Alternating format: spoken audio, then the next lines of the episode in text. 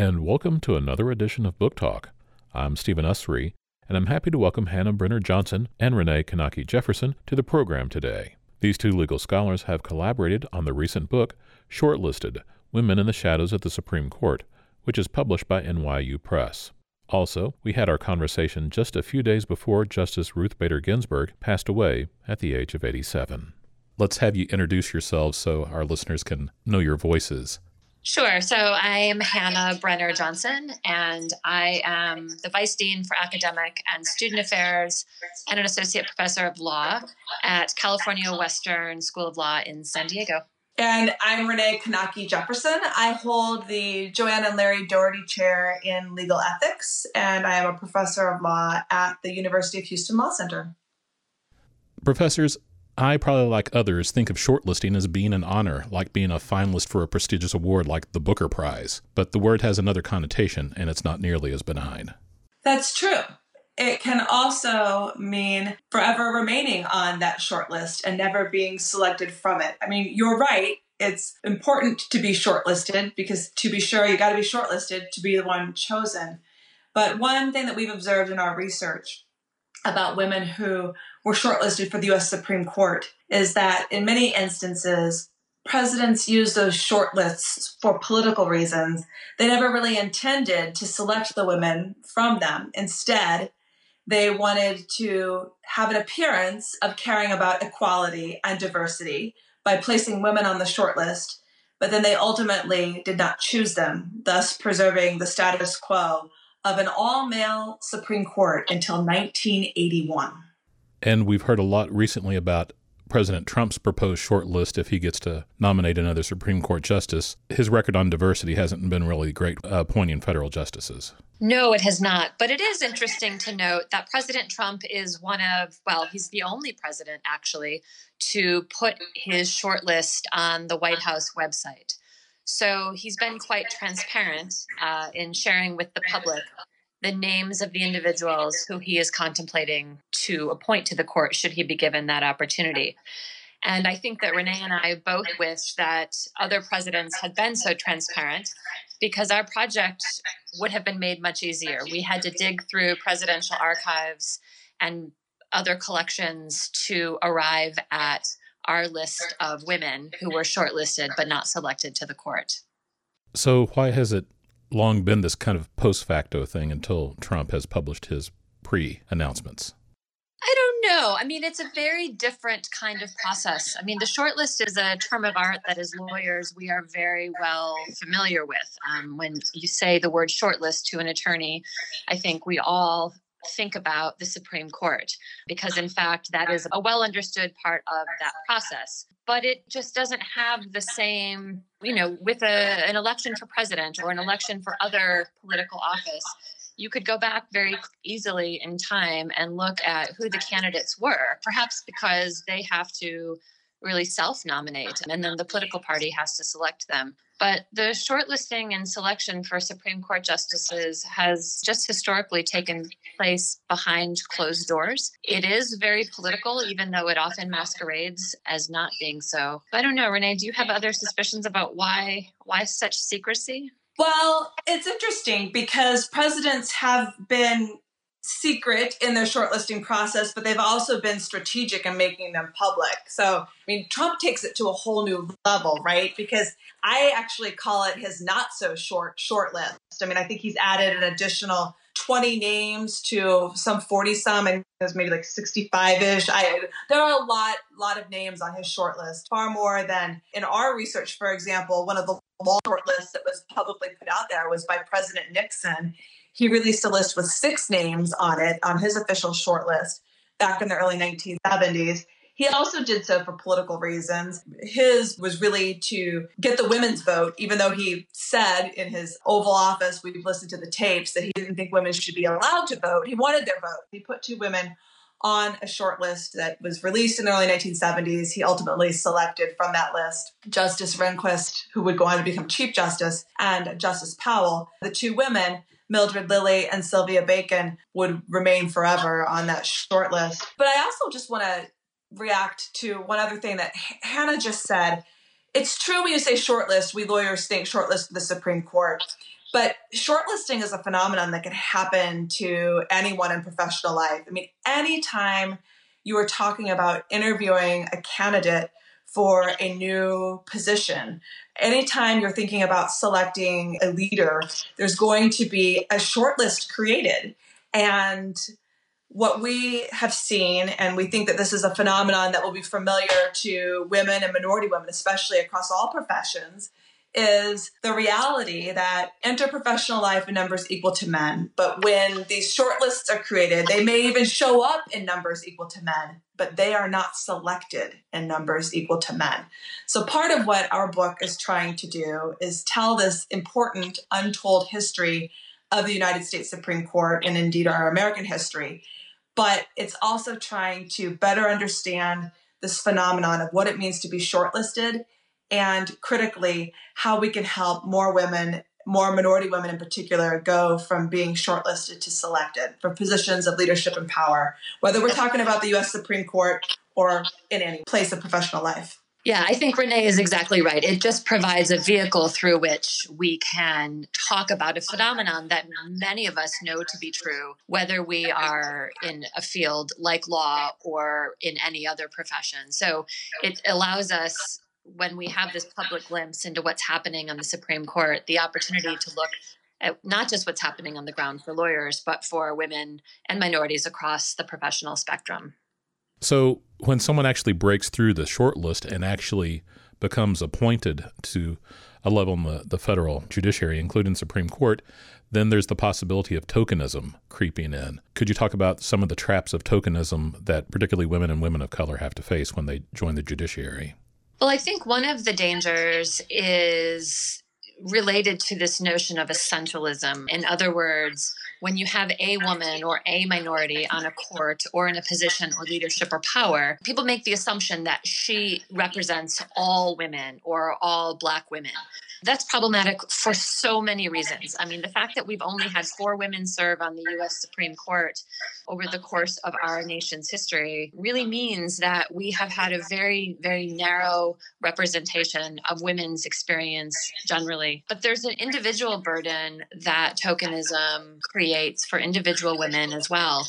When you are the only one, you are expected to speak on behalf of everybody in your group, when in fact that's a near impossibility. It also places burdens on individual women because they are often called upon to be the woman's voice or the minority voice.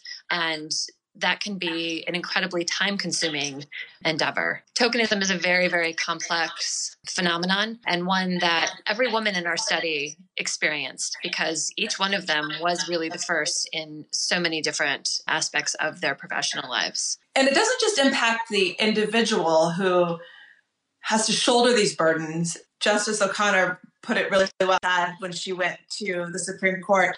She knew she was the first, she didn't want to be the last. So this, you know, all of these self-imposed burdens to be flawless in the role and then also organizational burdens in that, oh, we as an organization want to show we care about diversity, so let's ask the woman or the minority to be on this committee and that committee and, and help us recruit and that sort of thing. But there's there's an additional burden that's placed on anyone who comes next.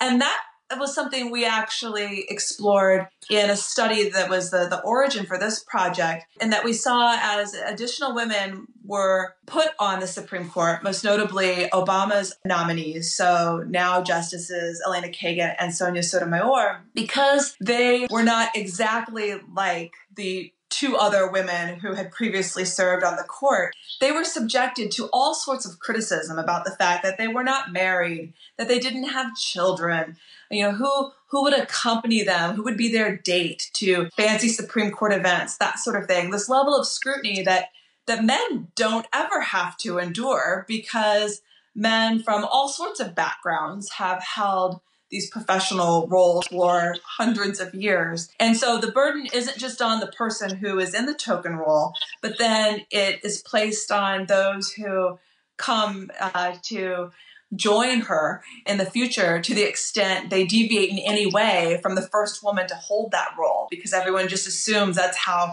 all women must be or all minorities must be.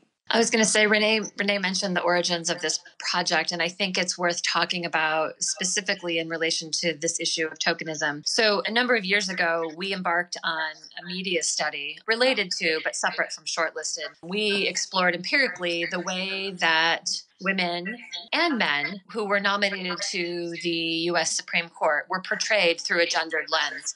And that empirical study required that we read through about 4,000 newspaper articles that were published in the Washington Post and the New York Times dating back to the early 70s. It was embedded in that stack of articles that we found a real gem of a story that ultimately led us to begin this project, which ended in the publication of the book Shortlisted. And the article that we stumbled upon was about a judge. Her name was Mildred Lilly. She was a judge from California, and she was also somebody who appeared on President Nixon's shortlist for the US Supreme Court.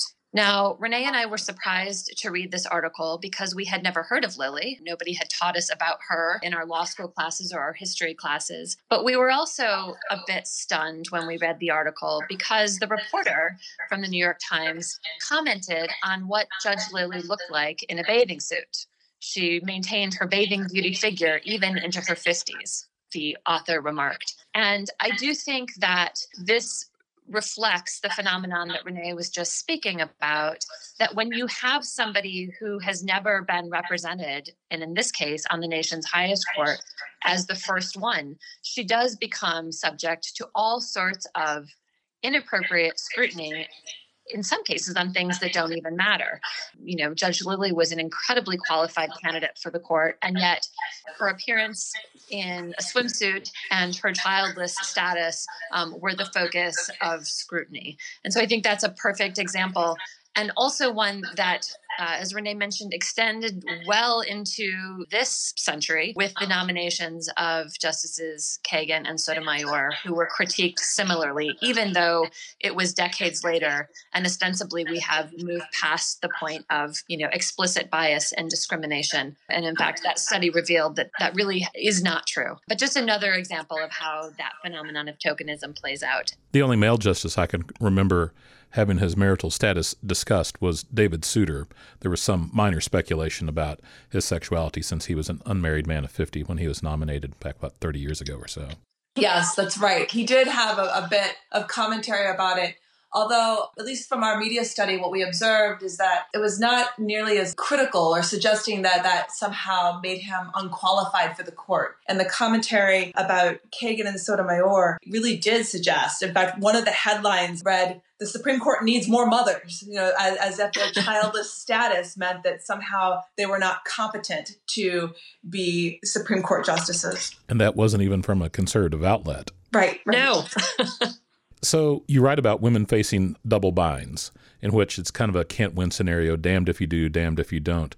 What are some of these types of double binds that women face in respect to the judiciary? Well, there's so many examples. I think motherhood. So Renee just mentioned the an article that appeared uh, not that many years ago demanding that the Supreme Court should have more mothers. And yet, when a mother finds herself on a short list, she's scrutinized for not being committed to her professional life or how could you do both. And so it, I think that motherhood is probably a, one of the quintessential double binds where you're suspicious if you don't have children and you're not married, but you certainly can't be committed if you are. Interestingly, several of the women in our study are just really interesting to talk about as it relates to this double bind. So I think back to Susie Sharp, who was one of the women we feature, who was a judge from North Carolina. And Judge Sharp felt that women could occupy either the home or the professional world. She didn't believe that a woman could do both. So, in many ways, she sort of imposed a choice for herself based on that reality. She never married, she did not have children. She was a very devoted judge and lawyer throughout her entire career. And so, I think that her experience perhaps is one that is relatable to a lot of women who feel that no matter which choice they might have made, they just can't win. It seemed that she also had some reservations when she was announced on a short list that she didn't know if she wanted to be the first.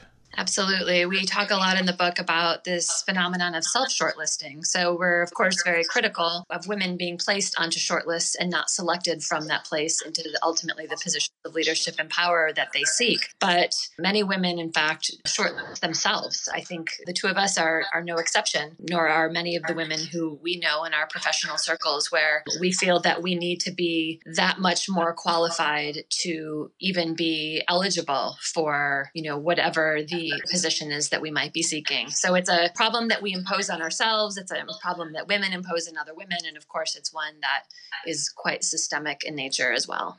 I guess another double bind relates to it's not just motherhood. So it's the tension between appearing stereotypically feminine versus being a devoted professional. And so, again, another example from the book presidents were considering women for the shortlist as early as the 1930s. But you know, we come to the end of that history that we tell, and it's 1981. And it's down to the wire. Reagan's shortlist has a handful of women on it. And of course, he's promised as a campaign pledge he's going to select a woman. So he has a shortlist with five women on it. That's one way to make sure that a woman comes off the shortlist, by the way, to have an all female shortlist. And so it seems that presidential candidate Joe Biden is taking a page out of that playbook as well, promising that we will have an African American female Supreme Court justice if he has the opportunity to fill a vacancy. But back to Reagan, it comes down from that short list to two. One, obviously, is Sandra Day O'Connor because she was selected, but the other is someone uh, who your listeners might not know, Cornelia Kennedy, a judge from Michigan. And both of them, when they were going through the final interviewing stages, the final vetting process with advisors from the president, both had to sort of assess and decide how they were going to come across in that interview and how they were going to handle themselves. And Sandra Day O'Connor was interviewed in her home. She prepared a salmon mousse for the presidential advisors who came to visit her. This was just days after she'd had a hysterectomy, by the way, and was very much trying, I think, to be all things, both the epitome of the domestic ideal of a woman preparing a meal for the, the two advisors who were both men, by the way, coming to interview her. But then also, of course, speaking very competently in the interview and coming across and, in fact, being extremely well qualified to be a member of the Supreme Court. Cornelia Kennedy also weighed what to do. She went to Washington, D.C., and she and her husband had a conversation about whether or not he should accompany her. And he ultimately stayed behind, but they were worried about how she would appear. Would she seem too reliant on her husband? Could she be sufficiently independent to make decisions on her own? And this type of double bind is just a calculation that you don't see male nominees for the Supreme Court or I think men in, in most positions having to make when they're vying for professional roles. Now, just 10 years before, Chief Justice Warren Burger said no to the possibility of a woman being on the court. 10 years later, did William Rehnquist's personal relationship with Sandra Day O'Connor smooth the way to convince Burger that a woman should be allowed to serve? I'm sure that has something to do with it, right? They were colleagues, classmates in law school, dated, and in fact, Rehnquist proposed marriage to O'Connor at one point in time. So imagine how different that story would have been had she accepted that proposal. I think also Burger had the opportunity to meet Sandra Day O'Connor, and so that was also part of it. So I think there were a variety of influences at play that made him more agreeable to the notion of having a woman join the court. And President Truman also dealt with a Chief Justice who did not fancy the idea of a woman being on the court. Why do you think these presidents deferred to the justices instead of kind of forcing their hand? Well, I oh. mean, you know, the judiciary, it is one of our three branches of government, but it really is, it's sort of an entity into itself. And so I think that what the chief justices that you referenced were, you know, resisting was also not something that probably the presidents themselves felt much differently about right? So, you know, when you think about the times in which we're talking, so the 1930s, or, you know, even in the decades leading up to President Reagan finally making good on his campaign promise to put a woman on the Supreme Court, women didn't occupy positions of leadership and power. There just wasn't precedent for that. And I think a lot of the presidents even the ones that paid lip service perhaps to diversifying the court or considering a woman for a position on the nation's highest judicial body. I'm not so sure that they themselves actually wanted to see that through. I think if they did, that they probably would have forced the issue. But I think the old boys club really was strong and kind of kept the status quo until it just no longer could. And it wasn't only the judiciary that kind of forced the status quo. The American Bar Association, in their recommendations, also had the Old Boys Network in mind. Absolutely. So the ABA has a standing committee on the judiciary, which presidents have historically over time relied on to provide rating of their judicial nominees or potential judicial nominees. And the ABA's commission did no favors to Judge Lilly as but one example and rated her unqualified to sit on the nation's highest court. Interestingly, Renee, I think it was John Dean, right? Who later. Yeah, Nixon's White House counsel. Right. Later went through and took a look at the credentials of Lilly as compared to Justice O'Connor and just really poked holes in the notion that Lilly was was not qualified and called it for what it was, which was blatant sexism. Do you think it took a conservative president kind of like the Nixon goes to China paradigm that it took a conservative president in order to successfully appoint a woman to the Supreme Court? No way. Carter would have been the first to do it, but he didn't have a vacancy. You know, so some of this is also just, you know, fortuitous. And I, I don't think I'm overstating to say that President Carter would have been the first to put a woman on the Supreme Court, but he never he never had a chance. And the reason why I feel pretty confident in saying this, first of all, it was widely reported he would have put Shirley Hufstedler would have been his you know top choice. She was his secretary of the Department of Education. But even more revealing, I think, is what President Carter did for the federal judiciary in general. So even though he only served one term, he single handedly did more than any other president, with the exception being the current president, to completely change the face of the judiciary. And Carter put more women and more minorities and more minority women onto the US Supreme Court than all presidents collectively before him. The way he did it's pretty interesting, and it actually led to the appointment of one of the women in our shortlisted book to the Second Circuit Court of Appeals. The way Carter did this is he implemented a structural change, and it's one that I, I think we can draw some lessons for ways that even now those who are in roles of selecting who is chosen from a shortlist can implement these ideas. So Carter, through executive order, created judicial commissions, 12 of them around the country, and they were in and of themselves made up of a diverse pool of commissioners, so women and minorities on each commission. They were tasked with finding and vetting candidates for the lower federal courts, the district courts, and courts of appeals who were diverse. And importantly, they valued diversity as a qualification. So, not just that you were diverse, but also asking the candidates to talk about their commitment to diversity and what they had done professionally to advance goals of diversity, equality, inclusion. On one of those commissions was a woman named Amalia Kearse. She then later became selected by one of those commissions to become Judge Amalia Kearse on the Second Circuit. That was after an incredibly successful career as a, a law firm partner in New York. And she is the only minority woman to appear in our study. I think, but for Carter's structural reform in how judges were selected for the federal judiciary, we would not have seen an African American woman in this cohort. And so I don't think it just had to do with a conservative president deciding to bring forward Sandra Day O'Connor. I think Carter would have been the first, and maybe part of why Reagan was the first is he knew he had to do something about the fact that as governor, his record on putting women in any positions of leadership and power, and especially the judiciary, was horrible. And he was able to help clean up his own record on that and compete against Carter's phenomenal record on that by promising to put a woman on the highest court. And he certainly gets credit for doing that. But I'm so glad that we had the opportunity to talk about President Carter because he really did change the course of things. And Reagan, of course, deservedly, again, gets the credit for putting O'Connor on the court. But his record following that appointment was pretty much as dismal as it was when he was the governor. We stumbled upon a memo in our research of the internal, some of the internal staff of President Reagan's office pointing out to him that if he didn't do more in terms of diversifying the bench, that there was going to really be trouble from the women's organizations.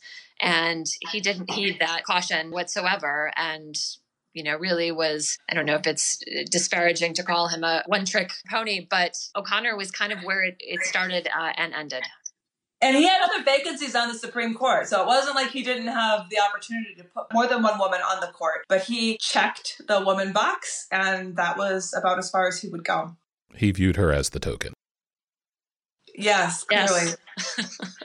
so when President Obama had his third choice available to him, and he selected a moderate white man for that third position in Merrick Garland, what was the reaction like in legal circles who care about diversity on the bench? Well, I mean, I think it, it certainly is hard to be critical of President Obama's judicial selection with Justices Kagan and Sotomayor as his first two nominees. And, and so I think that there's often this sentiment expressed that, well, we, we already put a woman in a position. And so, you know, we've, we've checked the box. He certainly rejected that phenomenon by appointing two women in a row and one woman of color. I don't think either one of us would have been disappointed if his, if his third vacancy, if he would have put forth the name of a woman. But I think it's hard to be too critical. Progress is slow. I mean, we've only had four women serve on the court since its inception. Yes, only three and a half percent of women so far That's right. are represented on the court.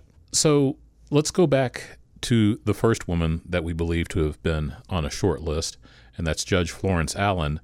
And she was an amazing person. Absolutely. But when you think about all that she accomplished in the early part of last century um, and ultimately into the 1930s when she was considered not by one or two but by three different presidents to serve on the nation's highest court i mean that speaks volumes i think about her accomplishments so she was considered by presidents hoover roosevelt and truman at a time again where women really were not represented in positions like Supreme Court justice. And she got close, but ultimately, as we know how history unfolded, never made it off of the list. In that same time period, I think it was an article in the Christian Science Monitor that y'all write that Mabel Walker Willebrandt's name was also listed as a possibility.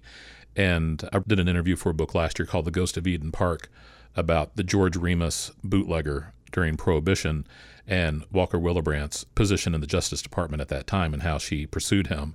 And she was also passed over to be Attorney General when she thought she believed to be the best candidate for that position as well. It's so interesting to hear these women's names and to learn of their credentials and their stories because there is a, I think it's a myth that is perpetrated that there just haven't been women, right, who could be elevated onto the courts into positions um, at law firms or in government. And while they may not have existed quite in the same volume as, as they do today, certainly there were not a shortage of qualified women who were doing incredible work. I mean, Florence Allen made it onto the Sixth Circuit Court of Appeals, you know, a very prestigious federal court appointment, just blazed trails that it was you know unheard of for almost anybody to do much less a woman you know one of the things about writing this book we were so excited to tell this untold story of nine women. It's nine women, by the way, who were officially shortlisted by presidents leading up to O'Connor.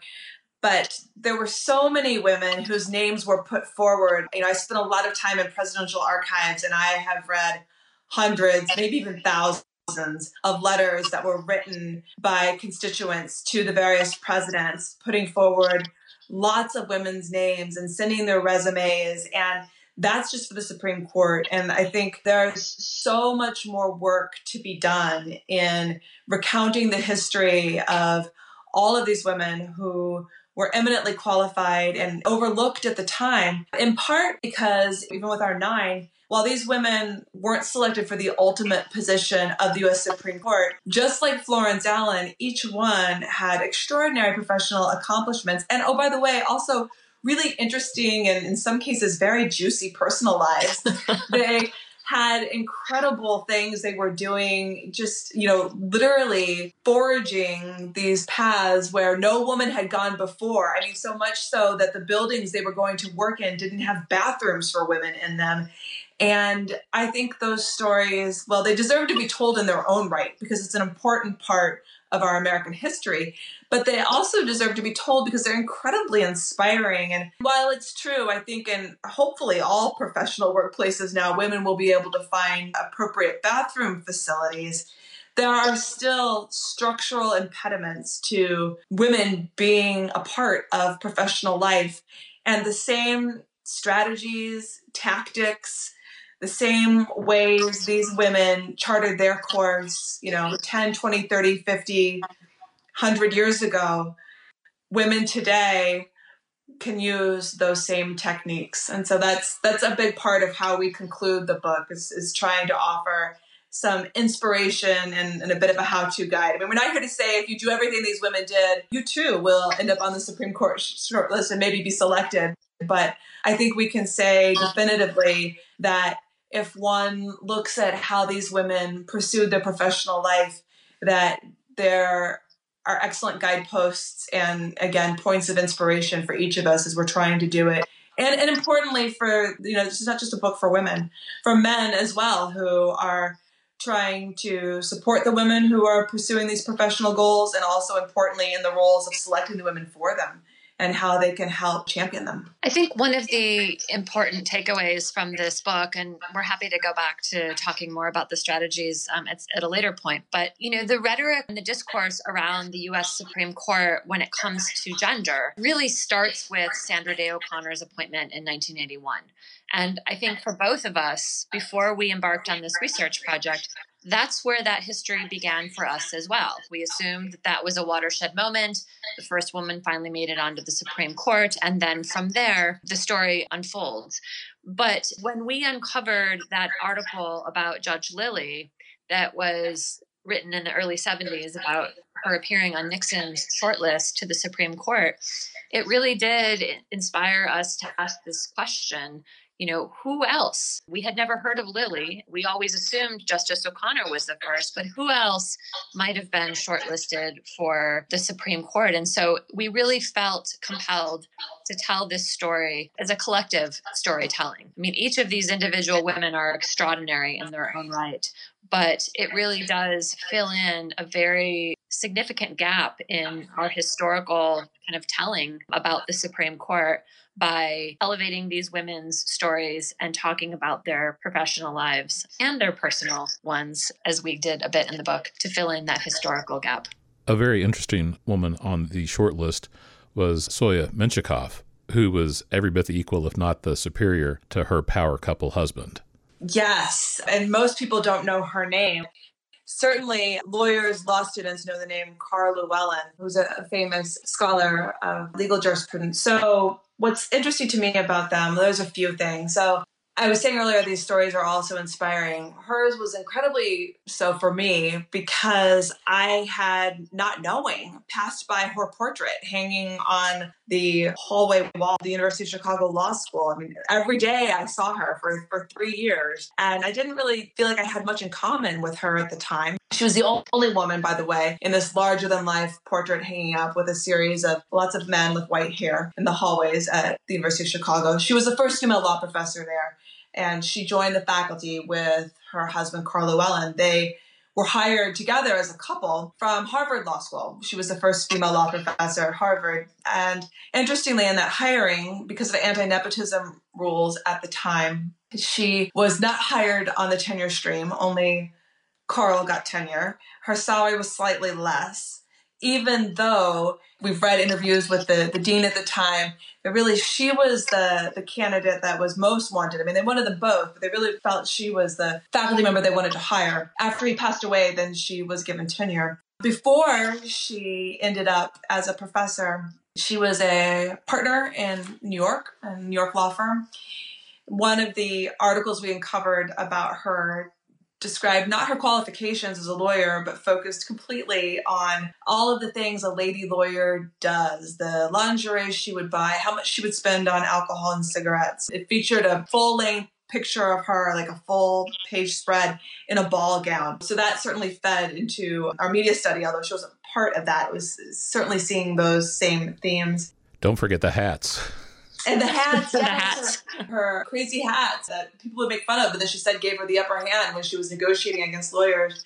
But it was so, so inspiring to me because after seeing her in that very sterile setting of the law school hallway, once I started researching her, I, I've held the index cards that she used to prepare for lectures. I got to know her in a very personal way. And she's really become a mentor to me, even though I never had the privilege of knowing her in person, which is just another reminder of why it's so important to tell these stories. In fact, in some ways, by going through her files, I was able to learn more about her than I'm sure she would have ever disclosed in a more formal setting had I been her student or even if I had met her later on in life. A couple of other things I'll just mention about her. First, she was the first female reporter for the American Law Institute and single handedly really spearheaded the Uniform Commercial Code, which we all now continue to rely upon today. I mean, every contract that's negotiated is, is drawn from it. So she really had an incredible role in American law. And the last thing I'll note about her, at least for now, is some of the women in, in this study were very strong feminists. Like Florence Allen, she campaigned for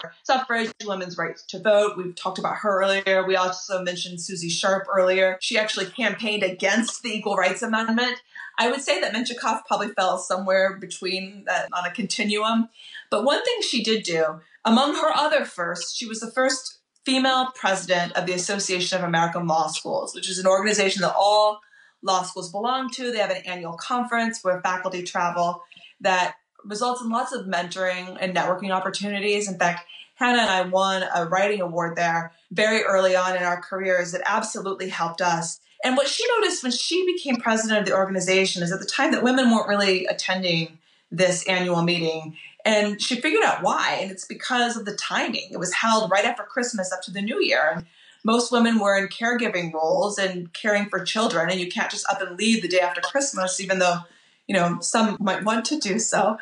She changed the timing of the meeting so that it occurred after the holidays and suddenly more women were able to participate. We certainly benefited from that. And so when we think about structural changes to bring more equality and diversity, it doesn't have to be as dramatic as Jimmy Carter's executive order that transformed the federal judiciary that we were talking about earlier. It can be something as simple and, and easy as changing the time of a meeting so that everyone, including the caregivers, can participate.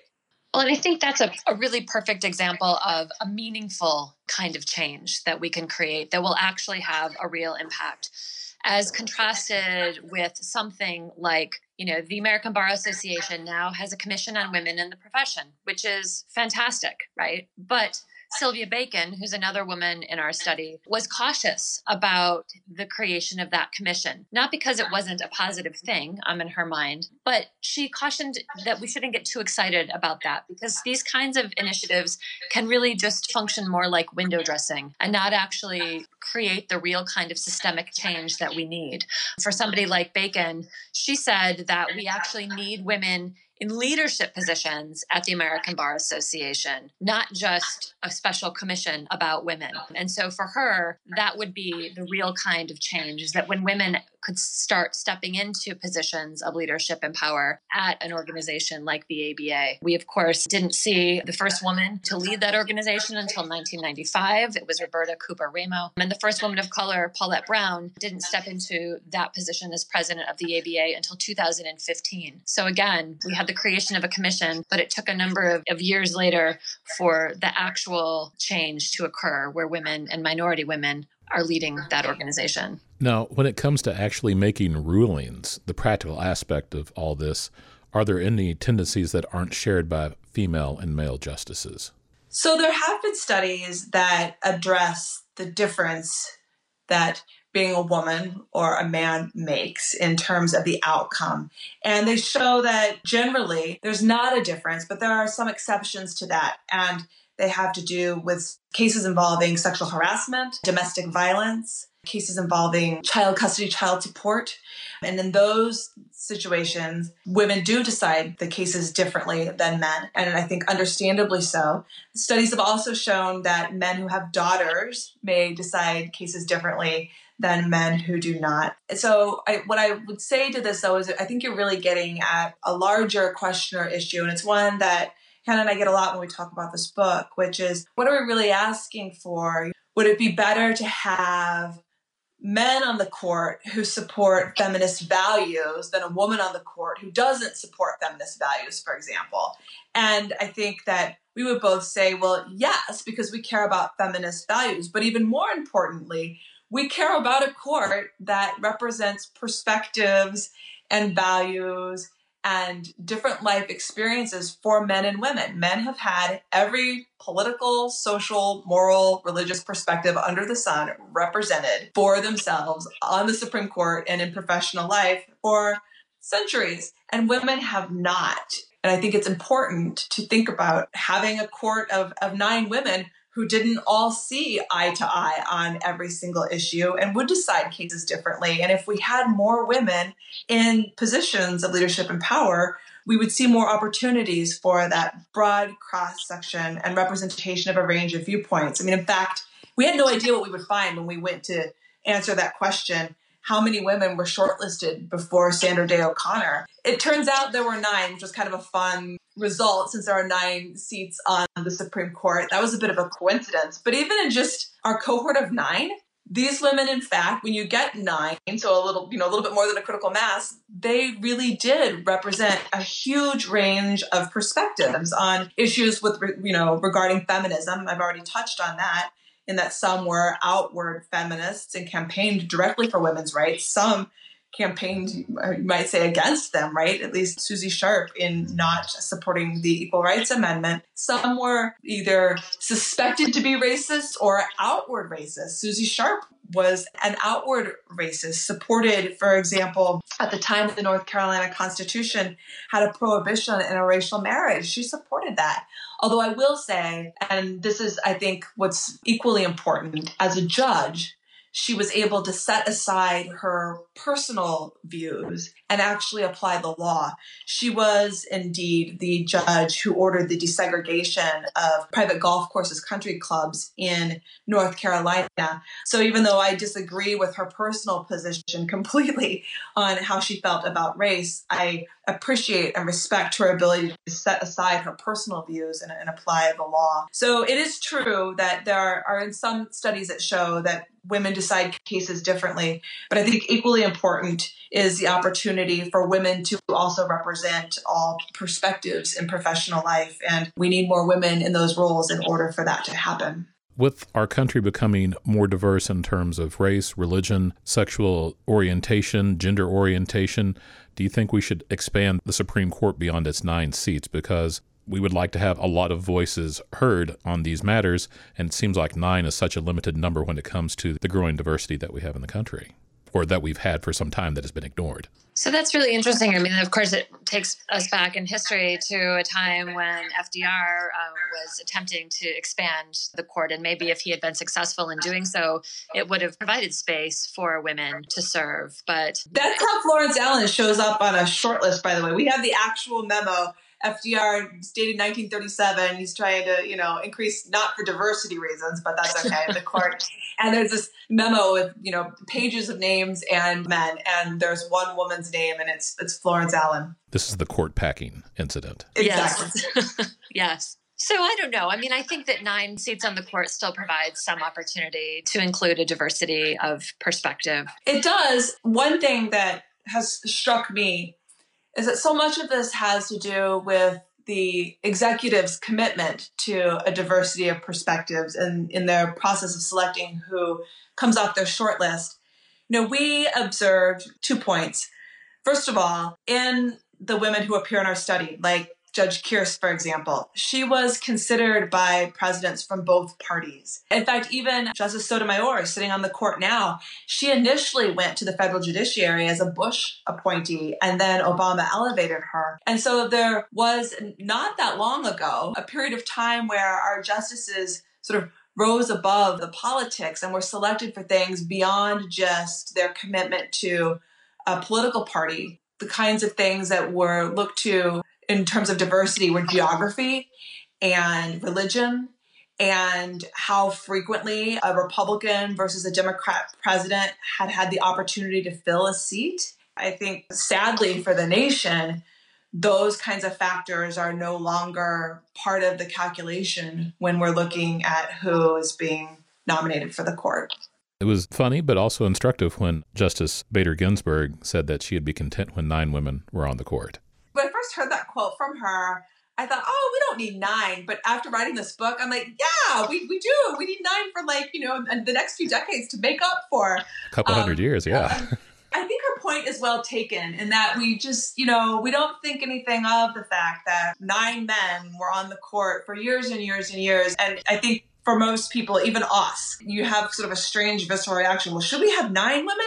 Well, no one questions should we have nine men. So why do we think it's at all strange, the idea of nine women sitting on the court? So I appreciate that she makes all of us think more deeply about that in, in her observation.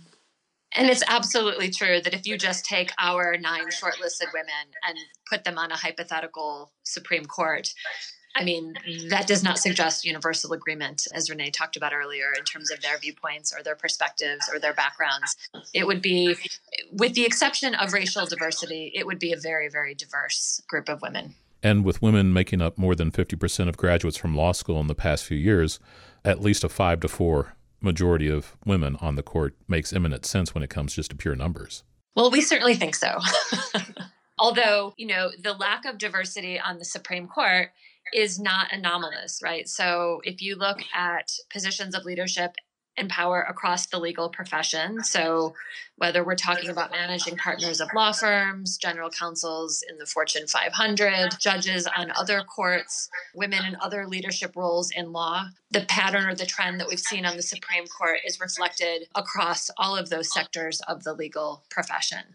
So it is a little bit stunning to think that women and men have been graduating from law school in relatively equal numbers, not just for a few years, but actually for a few decades. And yet we still have not seen women ascend into the leadership roles in the numbers that we think they ought to. And this is why the structural reforms that we talk about in the book, and we've talked about a little bit today with you, are so critical because I mean, long over are the days where it's enough to say, oh, you know, women are now entering into professional education. Just give them time and they'll move through the ranks in equal numbers. We now know that waiting a little bit longer is not the solution. And so we have to look at the structural impediments that actually hold women back or divert them entirely from pursuing these positions. So, in looking to the future of the court, do you each personally have people that you would like to see be the next nominee when that position becomes available? Well, that's an interesting question. I don't know that I, I don't have my own personal short list. At least so far, neither of the presidents have consulted me. Although I will tell you that at the last vacancy, when President Trump ended up selecting, uh, not Kavanaugh, I guess, but um, I guess it was when he was considering Kavanaugh. So after Gorsuch, he's considering Kavanaugh. Hannah and I penned an op ed to the Houston Chronicle, and we urged President Trump to select a woman from his shortlist. He had women on the shortlist, and he could have easily done so. He did not heed our advice, even though we did tweet it to him. So, you know, I think whichever president has the opportunity to put someone new on the court, I, I, I sure hope it's a woman. It's, it's, it's time. I think it's really important to see a minority woman I am not one to say, oh, we should have a quota or we should fill a slot.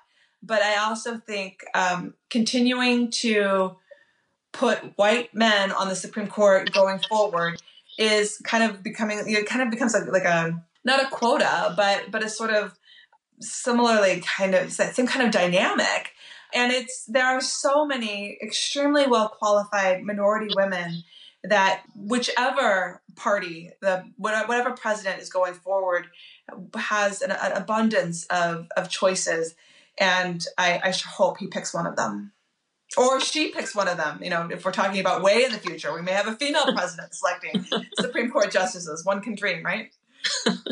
And you, Hannah? Yeah, I, I think I also don't know that anybody specific comes to mind. I mean, you know, I'm often asked the question about the book, like, you know, who who among our our nine women that we write about is my favorite, and that's that's a really challenging one. There aren't very many because they're all so extraordinary, and they all feel a bit like kindred spirits in different ways.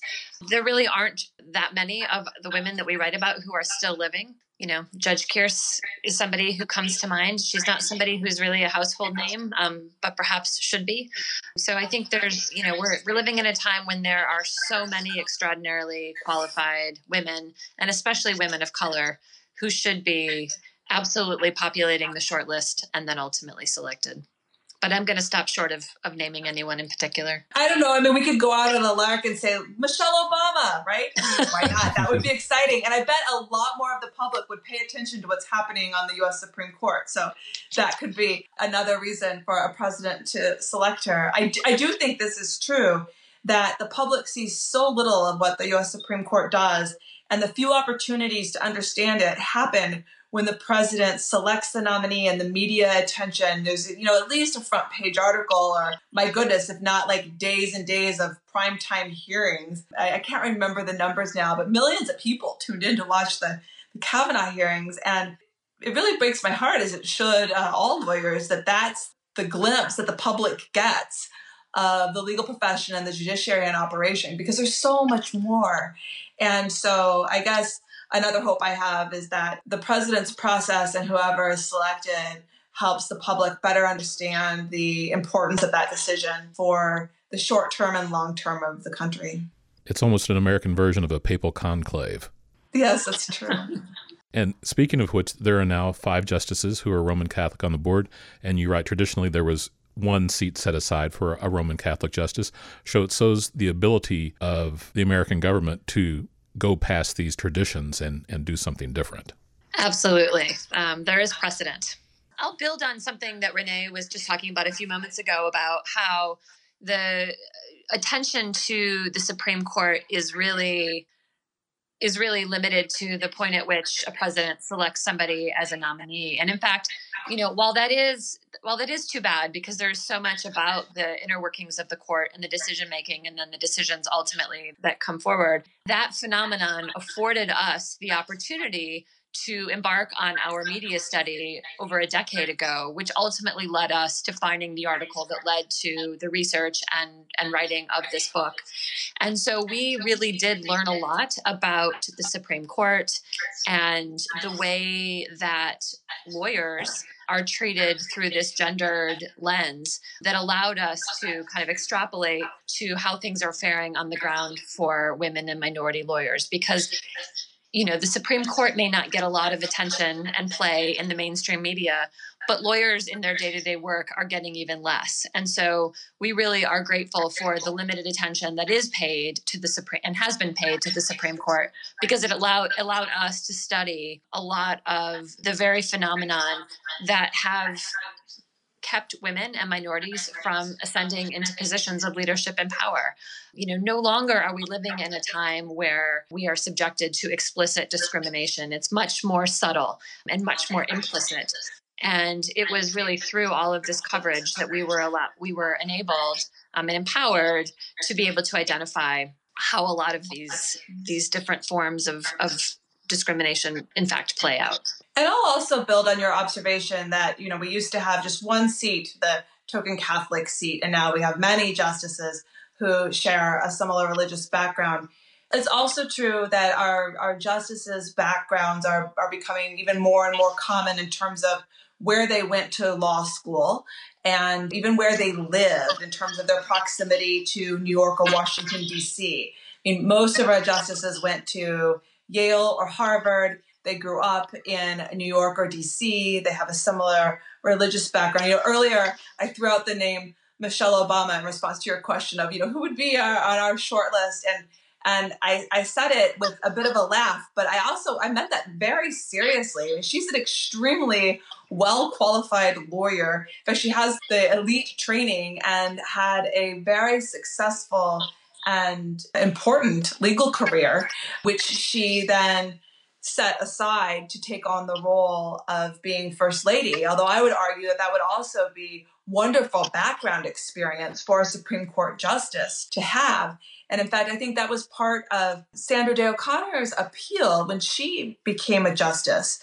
She had served as a judge, but just for a brief amount of time. She had been in elected office prior to that.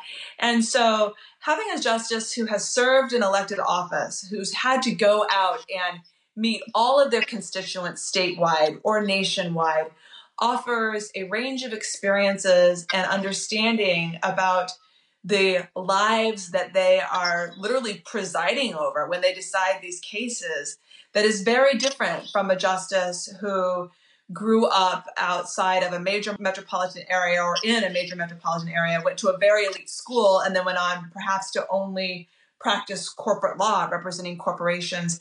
And so I, I do think that in addition to obviously we want to see more diversity with respect to women on the bench, I would like to see more diversity with respect to life experience on our Supreme Court and throughout the federal judiciary. We should have a judiciary that reflects the public it serves. So, when I interview authors of nonfiction works, it's usually one author.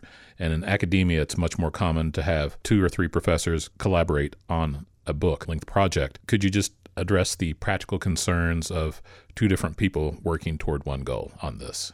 So, we have a long standing collaborative relationship and friendship that I think has really facilitated the writing of the book this whole endeavor of studying the Supreme Court started back a decade ago when we were new colleagues at Michigan State University College of Law. And we were just talking in the hallway about the media coverage about now Justices Kagan and Sotomayor. We both had a shared interest in the court. Obviously, as women and female academics and lawyers, we were concerned with the way that these extraordinary women were being portrayed. And that really, I think, was a starting place for building both a friendship and a collaborative writing relationship. So we've been at this together in our collaborative writing space for a decade. I would describe our writing process as, as rather seamless. It's one of the places that I'm actually so comfortable as a professor. We, of course, have our own separate research interests that we've developed over the course of the last decade. You know, we no longer live in the same state or work at the same university, but we've raised our children together, we've attended conferences together. And so the process I think is has been incredibly it's been very rewarding and rather seamless. And I would add to that, it's so great when you've been struggling through a section of writing to just be able to go to bed, push it off, and magically, like 24 hours later, have what you were trying to do and trying so hard to say appear on the page. And that's something that happened over and over again in writing with Hannah. In fact, I sure would like to send you the draft of the article I'm writing now on the, the federal judiciary and the Me Too movement because it, it can use your magic. But maybe even in how listening to this conversation might wonder who's speaking now. Is it Renee or Hannah? I think that's probably true about our writing. And in fact, when we go back to look at it months or years later, we often struggle to recall who wrote that originally and definitely, you know, who who made edits to it and who who revised it. So I think we've been really fortunate. I know one thing's for sure, this book would have never been finished if I didn't have the feeling that I was always letting Hannah down unless I got the next part done. And so that also helped bring the project along to know that there was someone else in it with me and also to be accountable to. I will say that I can recall with, I mean, almost as if it was yesterday, though, the, one of the first times that I had to send a very early draft of my writing to Renee to review, because typically we don't share our writing publicly as, as, as authors, as writers, until it's, it's quite polished. But when you are engaged in a collaboration, it really required a certain vulnerability. But I would say from there, we really developed a lot of trust and a really beautiful writing process that you know, despite other collaborations that I've had, it, it's never been quite the same as it, as it was with Renee. Has another topic of scholarship brought y'all together on another project yet? Well, a related topic of scholarship at the I don't know if this was a good idea or a bad idea, but as we were finishing up the edits on this, we decided to author a case book together. It was based on a, a seminar that Hannah had taught for many years, and I started teaching in recent years. And the seminar is the same name as as the the case book Gender, Power, Law, and Leadership. And that book really takes this conversation that we've had right now and addresses it from a scholarly perspective, looking even broader than just the legal profession, but to other professions, and importantly, helping the readers of it, our students, think very deeply about reforms to address the enduring inequality we've been talking about. And do you think Shortlisted as a book that can be read by a general audience, or do you think it's more appropriate for scholars? It's for everybody. I mean, my my daughter is she read it as soon as she got her hands on it. It's filled with all kinds of juicy information and anecdotes and historical tidbits about these women's lives and the events they lived through. Um, I think it's a book for women pursuing professional life, whether in the law or beyond. And it's definitely a book for anyone who cares about expanding opportunities for women and minority women in professional life it certainly will have a special appeal to people with an interest in history or in the law. But I agree, there's, I think, something for just about everybody in the book. Well, I want to thank y'all so much for taking an hour plus out to, to talk with us today on Book Talk. Thank you so much for having us. Take care. Thank you. Hannah Brenner Johnson and Renee Knake Jefferson are the authors of Shortlisted Women in the Shadows of the Supreme Court, which is published by NYU Press. I'm Stephen Usery, and this is Book Talk.